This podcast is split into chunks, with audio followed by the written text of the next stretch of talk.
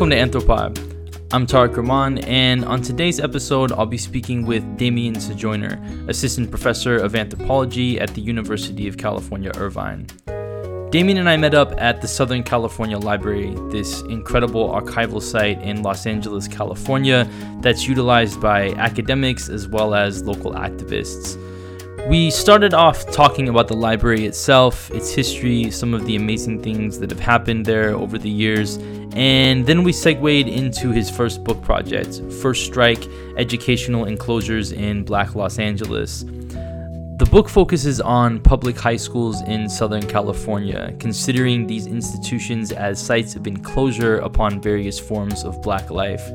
Our conversation ranged from ethnographic examples from the text to Damien's own fieldwork experience working as a substitute teacher in a school. In the final part of the interview, I asked Damien about the current political moment, including educational policies under the Trump administration and the relevance of racial capitalism to contemporary race relations in the US. So, thanks so much for joining us today. We really hope you enjoy this awesome conversation. So thanks so much, Damien, for um, sitting down with me today. Thank you for having me. Yeah, of course. And I guess we should start with this um, fantastic place that we're sitting at right now, um, the Southern California Library. Could you maybe tell me a little bit about the history of this place and what kind of work that uh, you guys do here now, and as well as your, your role here? All right. So the Southern California Library has been around for a little bit over 50 years um, now in uh, Los Angeles. They house um, a lot of archives pertaining to workers' rights, labor unions, um, black radicalism, um, issues on sort of radical movements of women, LGBTQ, uh, a lot of left, sort of like left stuff um, that's here. It's a fantastic uh, resource. Um, not many people I feel know about it in that context. I think it's sort of like a cult following. like people who know about it love it, but trying definitely trying to get the word out more about it to be used as the, a vital resource for people doing research, maybe in LA, but then also on different type of social movements or the history of policing, for example, history of unions um, as well. Um, a lot of stuff on Black California is here also. Um, and yeah, so it's fantastic. I'm, I'm, I'm on the board here at the library, um, and Yusuf Omowale is the director, and Michelle Welsing um, is over the um, communications for, for for the library. Um, so yeah, it's a fantastic space. Uh, I've done archival research here. Uh, this past summer was here for pretty much the whole summer, but I've been here a couple summers before that as well. Um, bring classes down here um, there's course packets that the library develops, and I use them in my, my class as well. Uh, and then uh, they do awesome programming uh, with both people in the, in who live right around here in the neighborhood. Uh, it's located sort of off of Vermont and Gage, um, and it's the the neighborhood here is has a, a rich history. Um, a lot of what happened in, in '92 happened right around um, here uh, as well. 92 was the LA uh, rebellion following um, the Rodney King trial. So, yeah, it's just like fantastic work that's being done.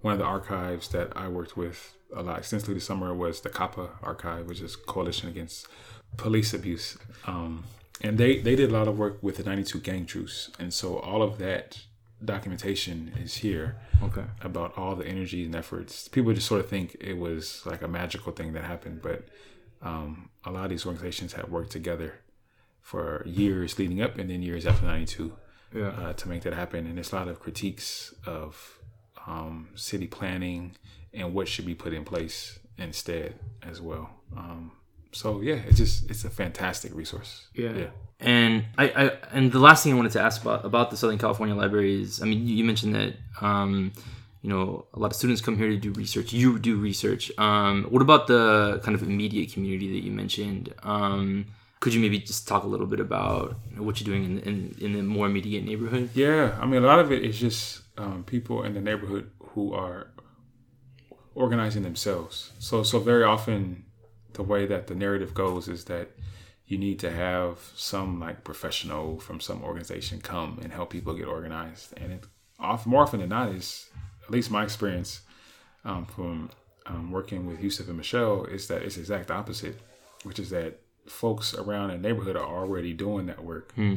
And what the library serves as is like a conduit, like a meeting space, right, for that. But then also a way for people to come in and figure out like what what are strategies that were used before Yeah. so that there'll be workshops around uh, like 1992, for example, like with the gang truce.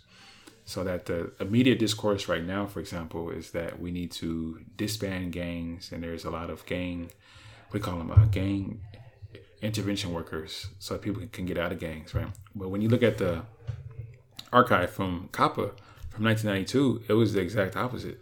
Like the the way that the gang truce happened was to say like, look, we need to leave these structures in place because they're already organizing. Now, there's some issues within them which are self defeatist in some ways, right? Um, or may not be productive, but as a, a a mode of organizing, like it's already there. Like conflicts already worked out internally, and stuff already gets addressed. Uh, and there's a whole system and governance of laws and, and particular ways of how that operates, and they get people involved. Like they can move the community in particular ways. So using that structure that's already there for a way to uh, create change. Like so, that was like the the, the model of, of the the gang truce, which has moved so far away to this other thing now, um, which doesn't seem to be doing anything Yeah. at all in terms of what it's supposedly Yeah. uh, set up to do. Yeah. So when people come in, right, from, from a community and trying to organize, um, there was a group that worked about maybe a year ago, and they came up with like a survey, and they they took a survey of the whole community, trying to figure out like what's going on with needs. When I say community, like maybe a six block radius around uh, around the the library about what's needed. And the thing is, is like only people you can only get those answers readily from people who already know people right. in the community, right? So it was issues of like healthcare, education, um, job, job training, like all that stuff was sort of laid out in, in these surveys. So um, people are doing fantastic work around here, and I feel like, you know the, the library really helps folks to figure out like what's the best way to go about it, and how does that happen? Yeah. Yeah. That's fantastic. So we should kind of like tie this into your your book at this point. Um, a lot of the work you do here, and, and I imagine um, a lot of the like reasons for creating a space like this are kind of I think closely related to a lot of the stuff you discuss in your book, uh, documenting histories of uh, oppression as well as um, histories of resistance and um, trying to you know create spaces where things can be thought of differently. And um, and so in your book specifically you're talking about the school as a site of oppression itself. And you're kind of pushing back against the idea of the school to prison pipeline, right? And this idea that, well, you know, schools are kind of crappy and they're just kind of funneling people into prisons where they get oppressed. And you're saying, no, um, you know, we have to start thinking about um, schools themselves as um, these sites of suppression. Um, and you use this concept of enclosures to uh, explain that. And so I was, I was wondering if you could maybe say a little bit about um, the significance of enclosures for you, um, particularly as they pertain to this project, and then uh, the types of enclosures that um, you talk about with respect to the school uh, in this book. Yeah, but I think that's that's a first of all, that's a great synopsis of, of the book. So I appreciate that. I've, I've read it twice now. Yeah. um, so maybe before I talk about enclosures, I could give us a little background on school to prison pipeline, Absolutely. which as a construct comes up in the late 70s, early 80s as a way for organizers who are sort of beginning to see like there's a problem. And our problem is they can see that this burgeoning prison apparatus is starting to gain momentum, um, tied together with increased policing in schools. And so that was used as sort of like a way to flag communities like, you know, this whole thing about schools is about to drastically change.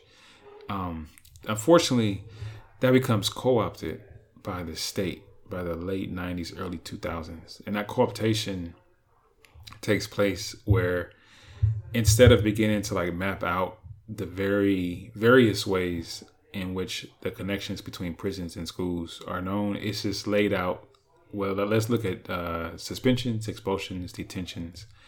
And so, if you can sort of almost like a correlation, if we can see how many people have been affected by these modes of um, disciplining, um, then we can look and see well who's in prison, who's been suspended, detained, or mm-hmm. expelled, right? And we can make these various connections.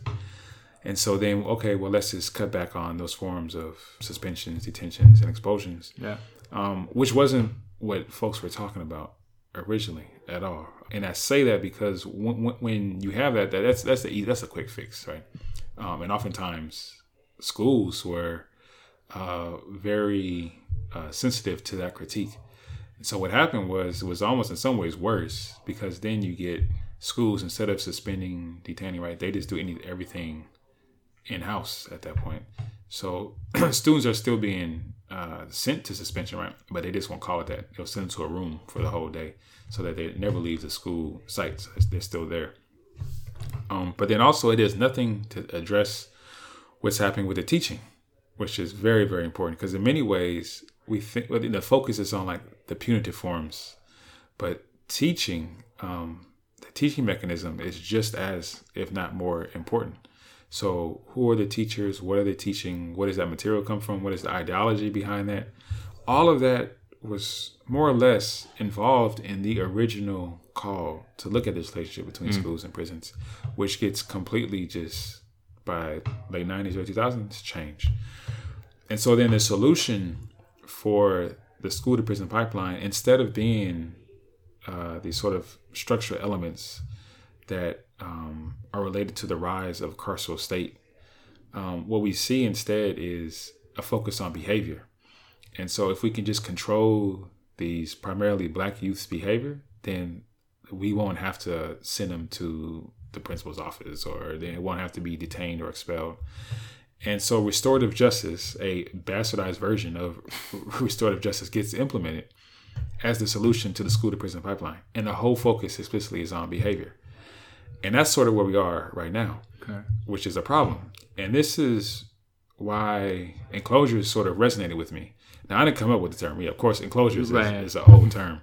Um, but I uh, probably most indebted to Clyde Woods for his use of enclosures and how um, the phrasing of enclosures allows for a multifaceted understanding of what's happening on one on one hand, right? And that multifacetedness is that it's both like a, it could be a physical enclosure, right? But then also you could you could talk about um, enclosures of thought mm-hmm. as well, um, enclosures of performance, of um, like what does it mean to be a, a, boy or a girl or a man, right? All, all these things become literally enclosed upon um, and so in that way, it's it gets at the nuances of what's taking place, right? But then on the a, a second point is that enclosures also allows for um, black communities to be given space of action. And what I mean by that is that what I found is that most of the state's response was reactive to what was happening within black communities. And, and so often with um, analysis of the state or analysis of, in particular, schools, like state structures, such as schools, if it is such like a top down model of framing, right. which is that the state is doing all of this action on like these communities who are quote unquote helpless. Yeah. And what we just need is like good thinking people to come in and figure out how can we help out these communities. When in in many instances, it's almost like flipped, which is that communities, neighborhoods are already demanding change. And they already have solutions. Like, we want this, we want that. So, in case of education, 1950s and 60s, black people and these all these neighborhoods around us at these school board meetings are like, I want this teacher gone. Mm-hmm. I want this teacher put in. You need to do X, Y, and Z. This is all documented. Yeah the response, it's all a response, it's a reactive response to the demands by black people. and that's how you get this right. These enclosures. So in that way, you can, and for me, was a, a way to tell that story um, without having sort of like this state model just sort of looming over all these people to see like, wait, there's something else that's at play. Why is that important? Why is the state doing this? Um, that becomes sort of like vital, I think, to understanding the framing of it, and I also understand the framing of blackness as well as not being something that's just sort of uh, toyed with by the state in particular ways. Yeah, and maybe um, yeah, one thing that I like about your discussion of enclosures is that it emphasizes um, kind of what's already happening and the, kind of the opposite of what you call like the helplessness of people, right? And that no, I mean this is actually a response to the power of people. Um, and uh, in the in the book, I mean, you know, I'm not I don't remember if this is precisely your language, but I mean, I think you, the, what comes across is actually, you know, the uh, fragility and uh, fearfulness of the state itself, right? right. Um, and rather than, as you say, like this you know, top-down force. Um, and if we could get into some, you know, specific examples from your book of the types of um, things that are being enclosed at the school and the ways that they're being enclosed. Um, just maybe a, an example or two from from the ethnography. Yeah. So w- one of the things is um, the teaching in of itself, right? Not so much like the teachers, uh, the but what is being taught, um, and how it's how that's being taught as well. So when you have um, by the 1980s, because of this supposed lack of funding from the from the, uh, the state, what you get is a complete evisceration, for example, of black culture and specifically um, black music forms get completely like cut out of the school. So it's just amazing to see. Matter of fact, you can look here. They have um, these old uh, high school yearbooks from all around here, from Locke High School, from Jefferson, from Washington, and you'll see all black jazz bands, all black choirs, all black orchestras, um, I mean, just runs the gamut, right? And it's a black conductor because these are black schools, and um, that becomes very vital because all that gets cut out under the guise of a lack of funding on one hand, but then also doesn't meet these particular requirements of state standards, which was you know a way that you can say let's cut this out of here, right? Yeah. Now that becomes very vital because those cultural forums have always been very important to black organizing in particular in Los Angeles. So uh, around here, uh, it's like the the black music scene has always been very vital, mm-hmm. very vital. I mean, Horace Tapscott and Billy Higgins, um, all the way to right now with uh, Kamasi Washington um, and Thundercat, who come out of that same ethos. Yeah. So that uh, Horace Tapscott and Billy Higgins, with the establishment of the world stage over in Leimert Park, um, that literally gives life to what we see right now yeah. with Thundercat and Kamasi Washington. And I say that to say is that they all were organizing around here. So the music, uh, Horace Tapscott, for example, um, uh, had a band on a flatbed truck that would drive around these neighborhoods right around here and just play music for the community, right? And it was known like that was our like literally you could go through and look at the archives. People like yeah. that's our band, when when was this? 1960s. Uh, George Lipsitz okay. in his book How Racism Takes Place. Okay. He talks about this, right? About Horace Tapscott yeah. and and what was happening, right? That's crazy. And he also talks about the fact that the LAPD had tabs on Horace Tapscott. Yeah. Um, and and how music didn't have like boundaries in that way.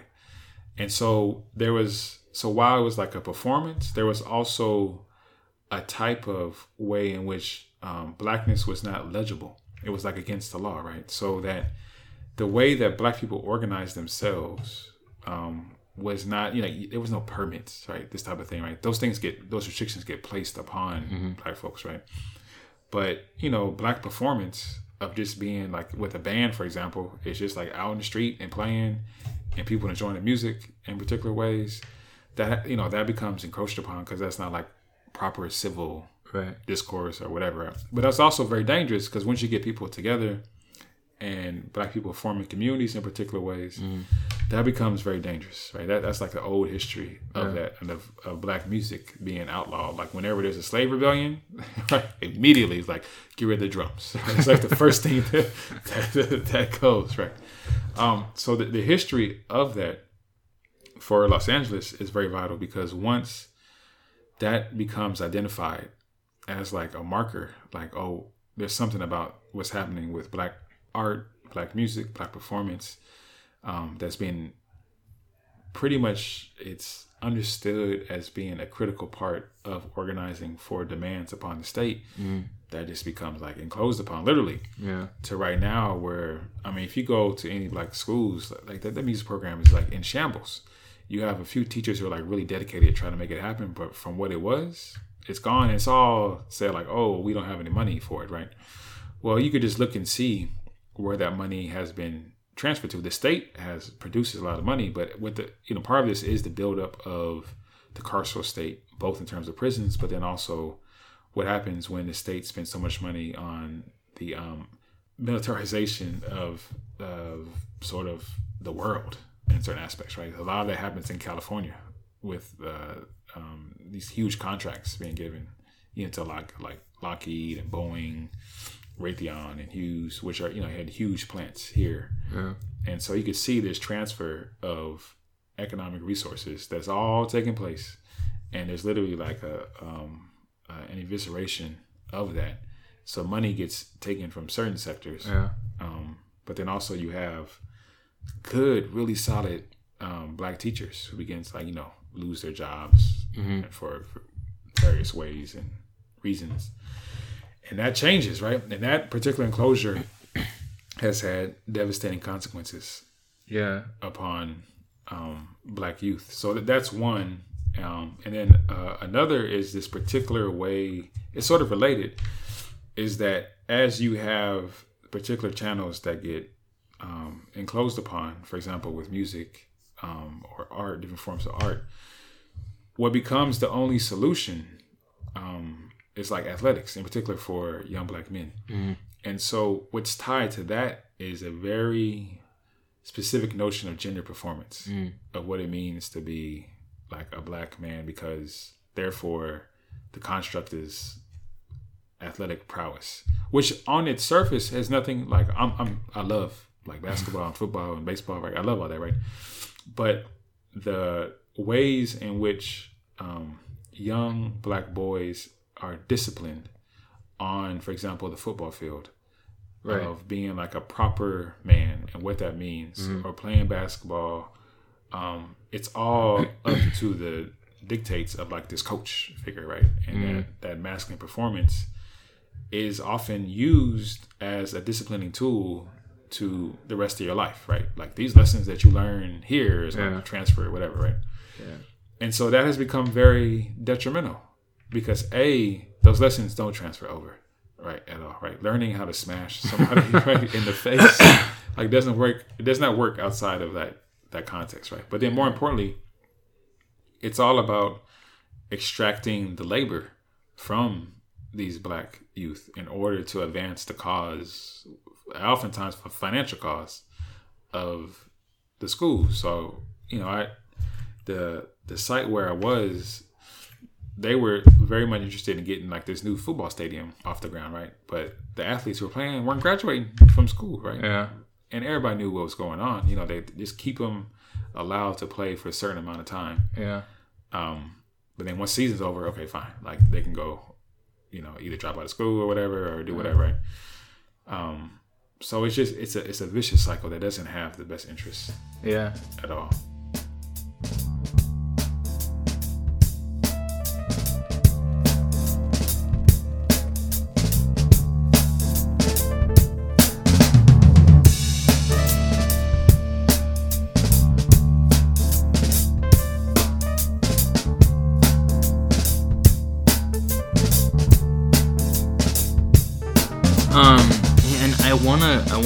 To music because there's some awesome stuff in your book, um, with respect to music. Um, but I, I in order to do that, I, I kind of need to first talk about this um incredible fieldwork project that you took on. I, I, I found it um to be really compelling um, the approach you took to studying the school. Um, you decided to work as a substitute teacher in the school, and I have so many questions about that because it's um, it's com- as an ethnographer, it's compounding so many different roles for you um, because you yourself. Um, I guess we haven't we haven't talked about this, but you yourself um, were uh, a student from a similar school, Yeah, right? yeah. Um, and so one might say you're like studying your own group or something like that, but on the other hand, you're doing it as an authority figure. But on the other hand, uh, you're um, like kind of like actively resisting that form of authority in the way that you go about this work. I was wondering if you could maybe t- talk a little bit about um, kind of why that approach was the one that you took um, to study this site and how you chose to go about it. And then, like, I don't know, at the risk of this being a dumb question, like, w- on an emotional level, like, what was that experience like? Because I imagine that it was an immensely complicated one. Yeah, well, I can say this: uh, teaching, for me at least, and I think for people I talk to, it's draining. Like it, it's a laborious task that gets minimized very often. Like it's a very the way that schools are set up. It's a lot of pressure on teachers. So I'll say that up front, um, that the book is not set up to critique the profession of teaching. Part of that, my, you know, my mother was a teacher for over 35 years. So I knew that going into it, that teaching was going to be like tiring, but actually doing it, I was like, whew, you know, some days I just come home, it's like 4 5 o'clock, and I just go to sleep. Yeah. Like I'm out until the next morning because I'm just wiped out. Um, so and that way it was emotionally draining for many reasons, right? So you, you start with that as like the baseline, right? If you're just tired. Yeah. and then stuff begins to compound Yeah. on, on top of that.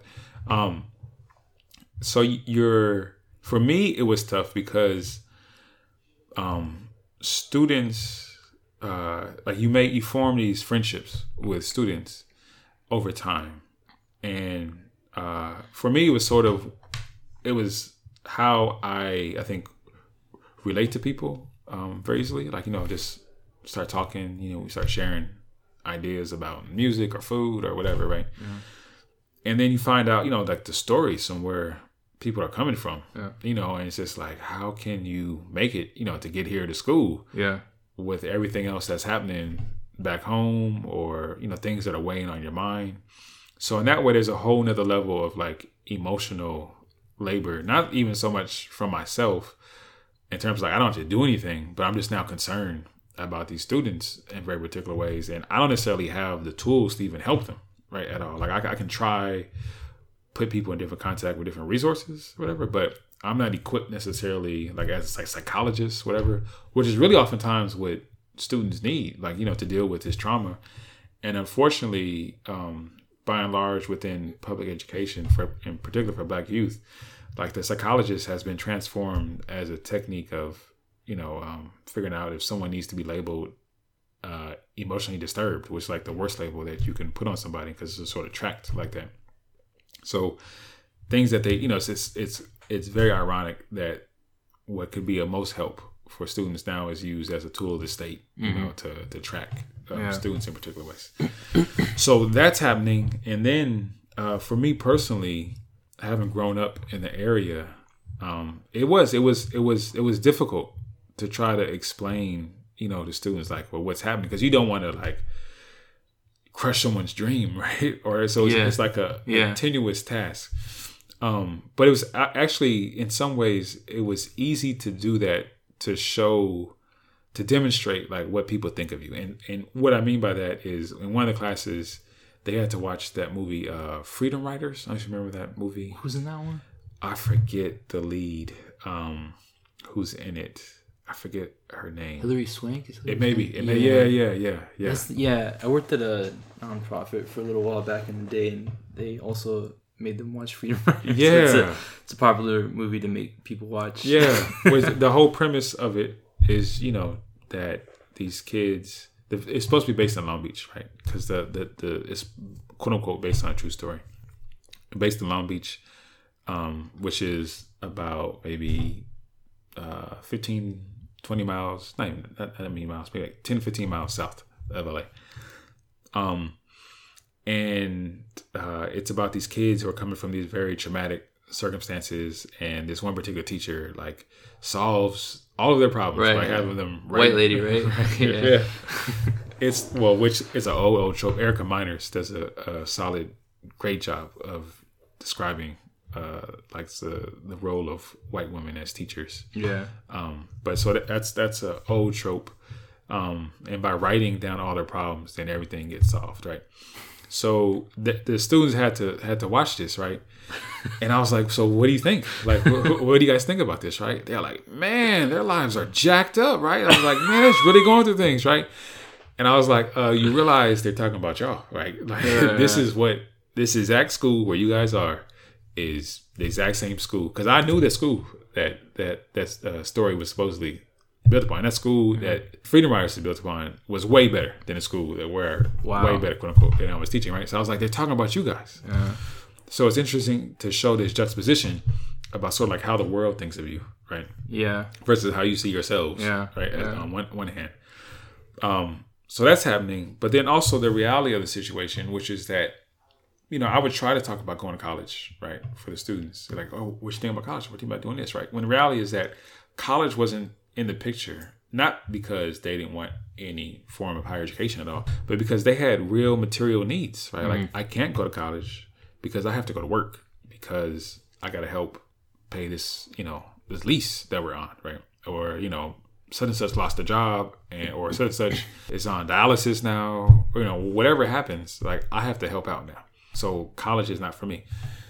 So what does that look like then, right? In terms of trying to assist in in that role, um, and it's even more tenuous now because of these conflicts where I'm trying to, you know, be whatever help in any capacity, quote unquote help, when, you know, these conversations come out about my future. And someone's like, Well, I want to go work for some some apparatus of the carceral state, right? Yeah. Parole officer, I think, is one you talk about in your book. Right? Which uses like I mean, which pays fantastic money, mm-hmm. right? And they have a great pension. Mm-hmm.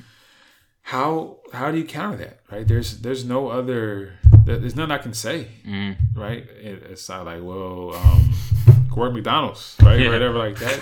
Or be a grad student and make, you know, twenty thousand a year. to go to school and get in debt, right? Like that's that's what you need to do, right? So in these ways, it becomes challenging because what type of alternatives do you come up with? Yeah. um, where like honestly these are good paying jobs.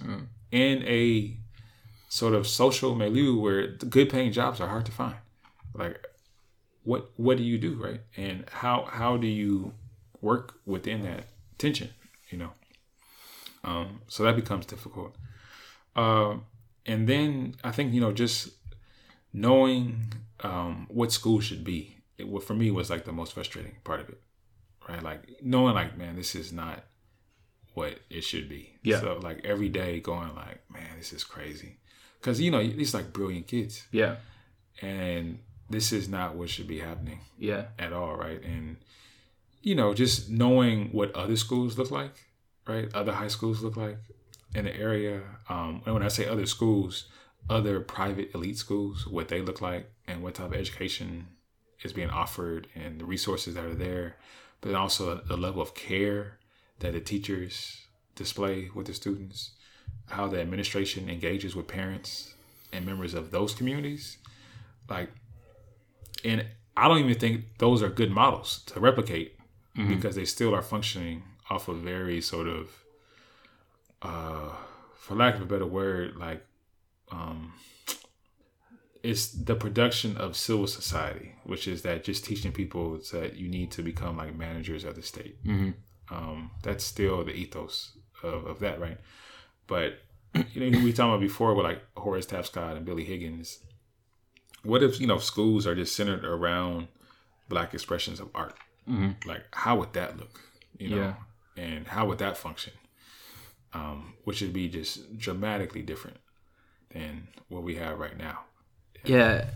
So maybe uh, we can like scale out a little bit to think about what's happening politically right now because I'd love to get your views on some of it. Um, and maybe we could stick with schools and prisons for a moment. Um, I really just I I don't want to essentialize Trump here um, because as you explain in your book, problems with these institutions, the school, the prison, are longstanding. Yeah. At the same time, at least for me, it seems like this administration comes with a particular set of policies that are going to impact on these institutions in seemingly profound ways. Yeah. Um, and so I wanted uh, to know if that's something that you're observing, um, what that's looking like right now, and, and, and how you might view those those things as intersecting in, in this case. And Yeah. I'm thinking, like for example, you know, like rhetoric around criminality in Chicago, um, Trump's support for private prisons. Everything that someone like Betsy DeVos represents, you know, Yeah. but I'm sure you're seeing a lot more connections than I am. Well, I think so. The tough part is to begin to try to dissect like what's going on in terms of the layers. And what I mean by that is that so Betsy DeVos um, is a huge proponent of ending public education. Like pretty much that's her motto. You go back to Michigan and you see what happened Yeah. when she was involved in particular schools. And it's kind of it's odd because she was involved in in uh in a particular school district in Michigan, but her level of involvement was to the extent where she intimately worked with like a few students and then worked to like take them out of the public school Yeah. system. NPR just did a podcast on that. I was listening to it on the way here. Yeah, actually, yeah. uh, exactly what you're saying. That, you know, yeah. Then they were interviewing people from this from this public school, and they were upset about this. The fact that she came, you know, as a as a mentor and uh, mentored the student and then took her out of the public school system. And it was Right. like all this work that we do, Yeah. uh, is apparently isn't good enough. you Right. know?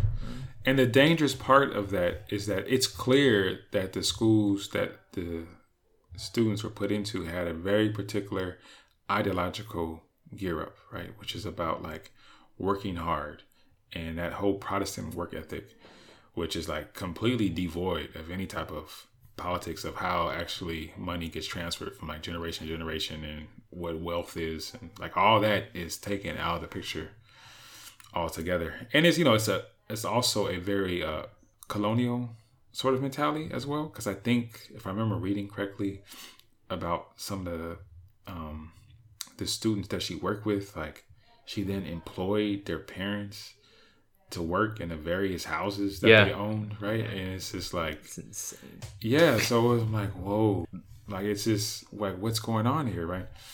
Um, and like doing menial labor tasks, right? It's not like you're employing them to like manage like property or estate. It's like, no, you're gonna wash all the linens, right?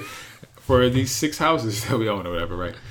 So that part has an old past, right? Now she's also a big proponent of charter schools um, as well, and this is where I think to get to the level of nuance, which is that there's competing agendas to more or less in public education. Um, so you have very sort of quote unquote like liberal minded people like the Gates of the world, right? Who would never come out and never has come out as being like a proponent of right wing policies for education. Warren Buffett, um, the Broads uh, here in Southern California uh, of the world, so to speak, um, who more or less align with the liberal project of what education should be, right? And that argument would be, you know, like we're in a changing society. Uh, the state structure works too slow. We need to sort of gear up for this new workforce or whatever to adhere to. It's an old model, right? But to make society work. But then you have other uh, interests, like maybe the Koch brothers or even Trump, right? Who would say that no public funding should go to education. It's a waste of money, right? It's all about merit and working hard. And if you don't work hard enough, then you just don't deserve to go to school.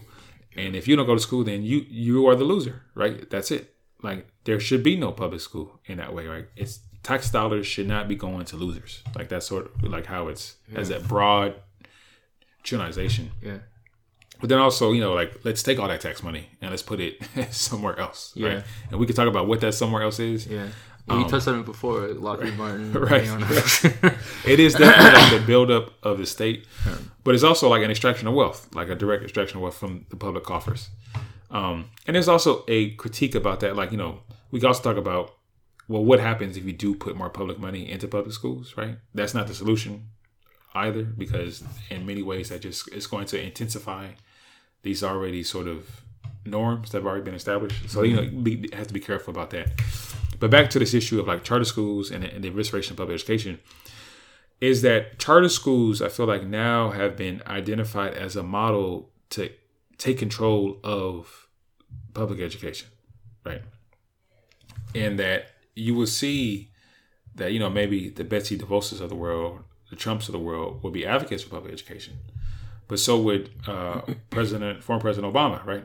Would be an advocate for charter schools um, as well. And Arne Duncan, the biggest advocate, because you mentioned Ch- Chicago, right? Some of these like models of like uh, these uh, military schools sort of form like charter sort of network type of uh, modeling of education. Like we're really big, right?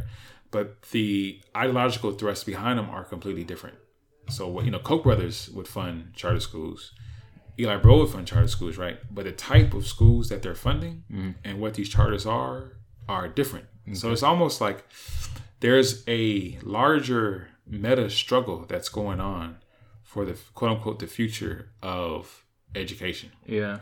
and what that is going to look like. And that, that conversation is not really being had, I don't think, which is very important conversation to have. Because with this whole notion of school reform and what school reform is going to look like, you have to begin to like parse out these nuances. Yeah. Um, otherwise, the strategies that develop aren't going to be of help at all. So that's on you know on one hand with charter schools beginning to take over, and in LA it's huge now because uh, Broad laid out a call last summer that you know he wants LA to be like an all charter school, which is very very important because unlike New Orleans, unlike Detroit, unlike other cities which faced extreme financial or social crises, right?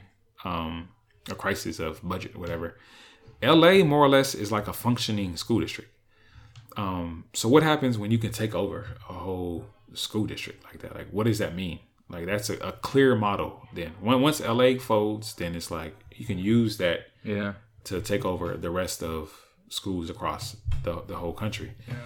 So that's happening at the same time that people like, no, we're against charter schools for very explicit reasons. Um, and those reasons aren't really addressed or like, you know, the platform form aren't there in large part because those reasons are locally driven.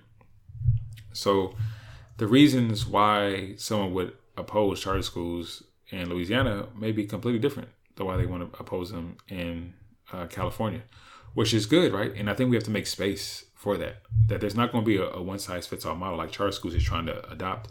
The solution is not going to be one size fits all from state to state, city to city.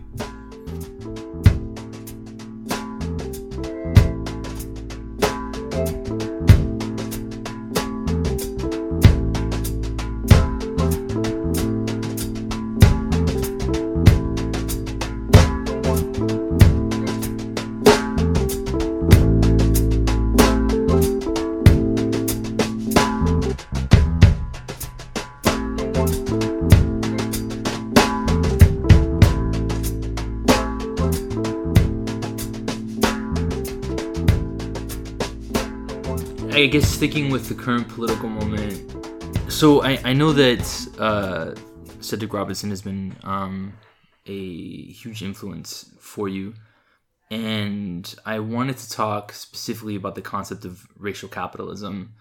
Um, and I was hoping you could maybe say a little bit about the significance of racial capitalism for you, and then kind of thinking about our current political moment and what at least I perceive to be as a shift or an, at least an adjustment in the racial terrain of the U.S. Um, I wanted to know if you find racial capitalism to be a useful analytic for understanding that.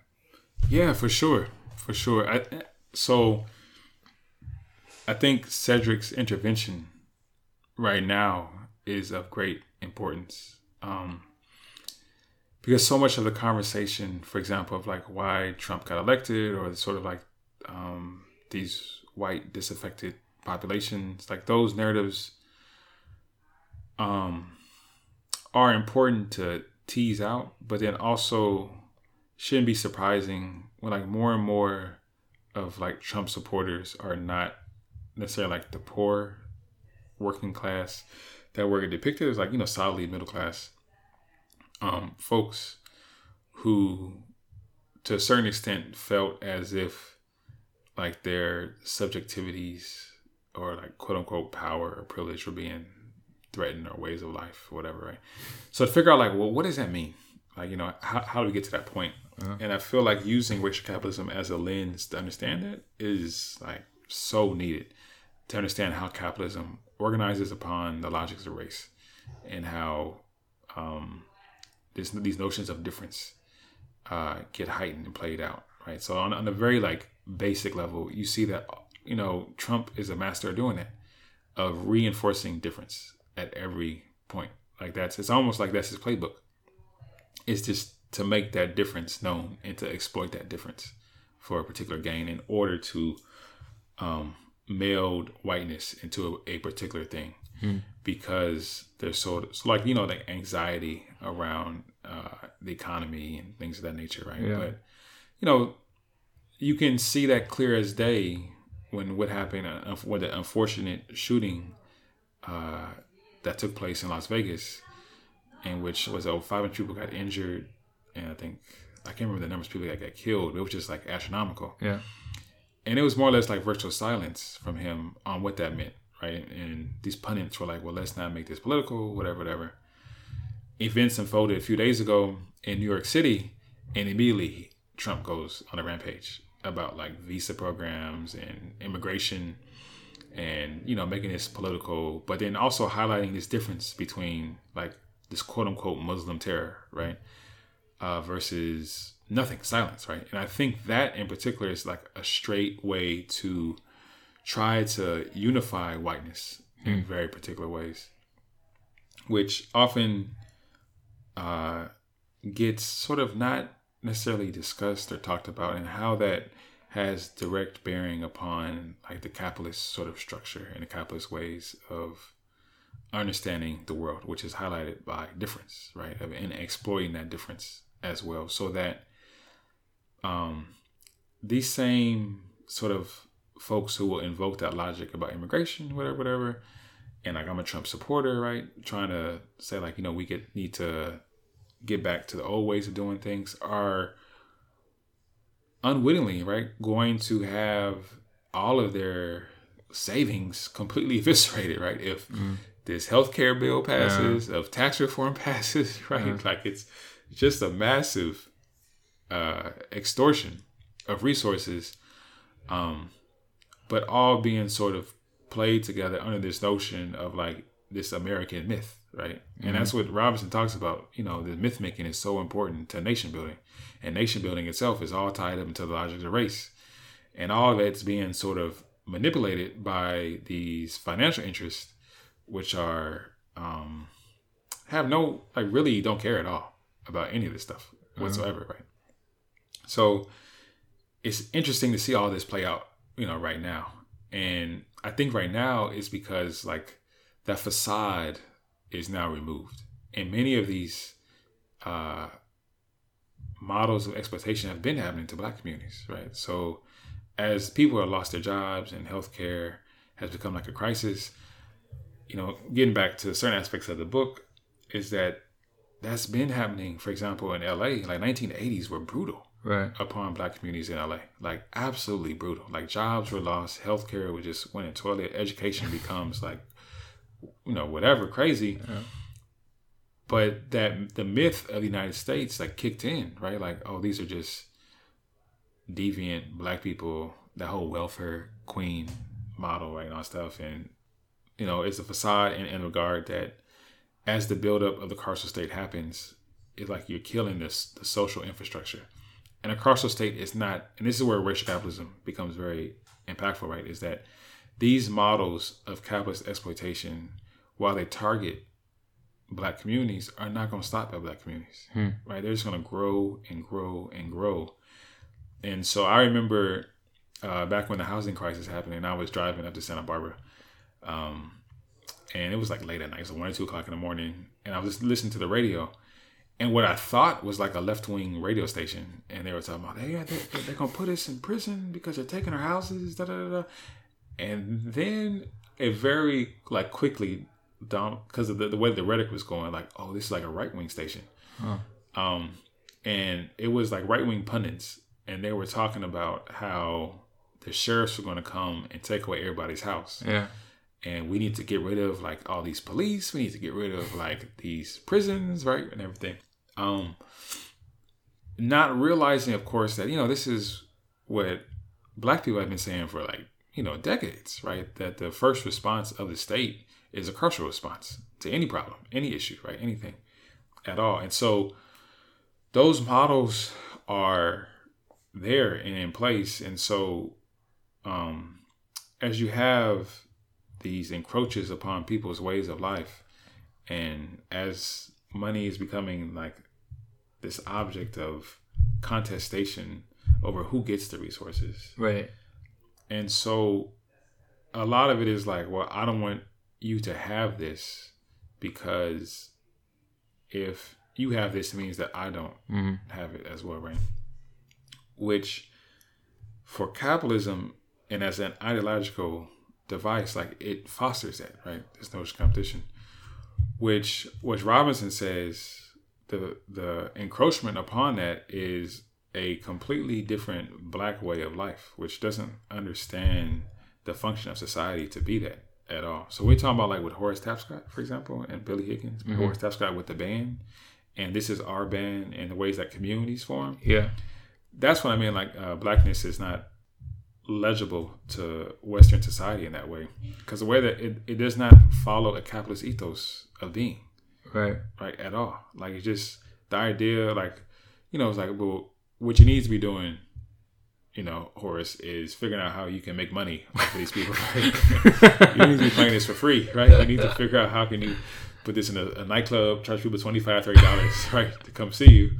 Or like you know, or figure out how to put this on like your, your I'm, Facebook. I'm sure somebody did that to her as many times. Right. right but the intent right the originality of it is a complete different one right? It's it looks completely Yeah. different it operates completely and in many ways it like pokes massive holes within capitalism like the logic of capitalism altogether. How space is organized right? Like all of that gets just like completely broken down. Um and so in many ways yeah, the state is trying to and I say the state I mean like the different arms of the state. And a lot of that is, is articulated articulated now through like a carceral understanding right? So like that becomes the major manifestation of how the state is organized.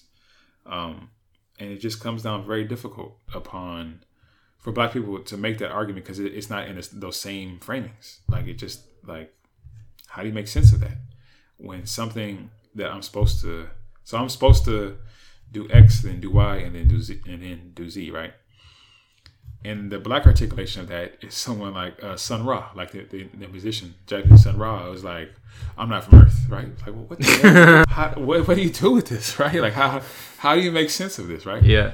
That's that's my position. Like, that's where I'm standing on, it, right? what, right? doesn't make any sense. But it doesn't make any sense if you have a very, very linear understanding of like life and being, which you know gets into a whole nother conversation. But that's in Black Marxism. Uh, Robinson talks about that, right? Of these other ways of being that have to be enclosed upon. Yeah. And the only way you can close upon them is a very rigid, like hierarchical formation of the world, which you know is indebted to Christianity, in order to order ordering Western forms of Christianity, in- in order to order the world in a very like racialized logic, because it's not natural at all, right? It has Yeah. to be made to seem natural. Um, but there's all these other ways in which the world is organized, and uh, the expression of blackness, which gets like attempted to become muted through like education, that becomes dangerous and dangerous for everybody because these are our solutions, right? Yeah. To understand how to break out of all these issues we're having right now. Yeah. Like black folks have been going through this for like a long time, right? So we need to listen. Listen to what these kids have to say, right? The people in, the, in the community gotta listen to what's going on.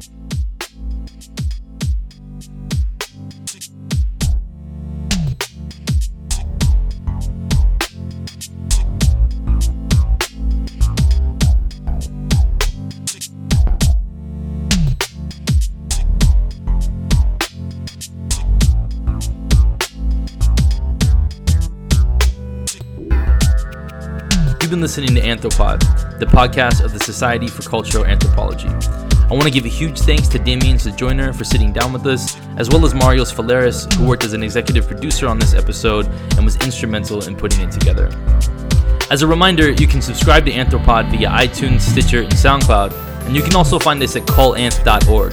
That's C U L A N T H.org. There on the website, you can find out more about Damien's Sojoyner and all of our previous interviewees, as well as the journal Cultural Anthropology.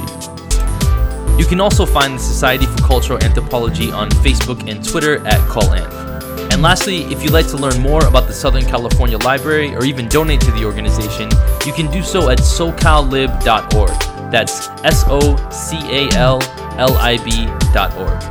I'm Tariq Rahman. Thanks for listening.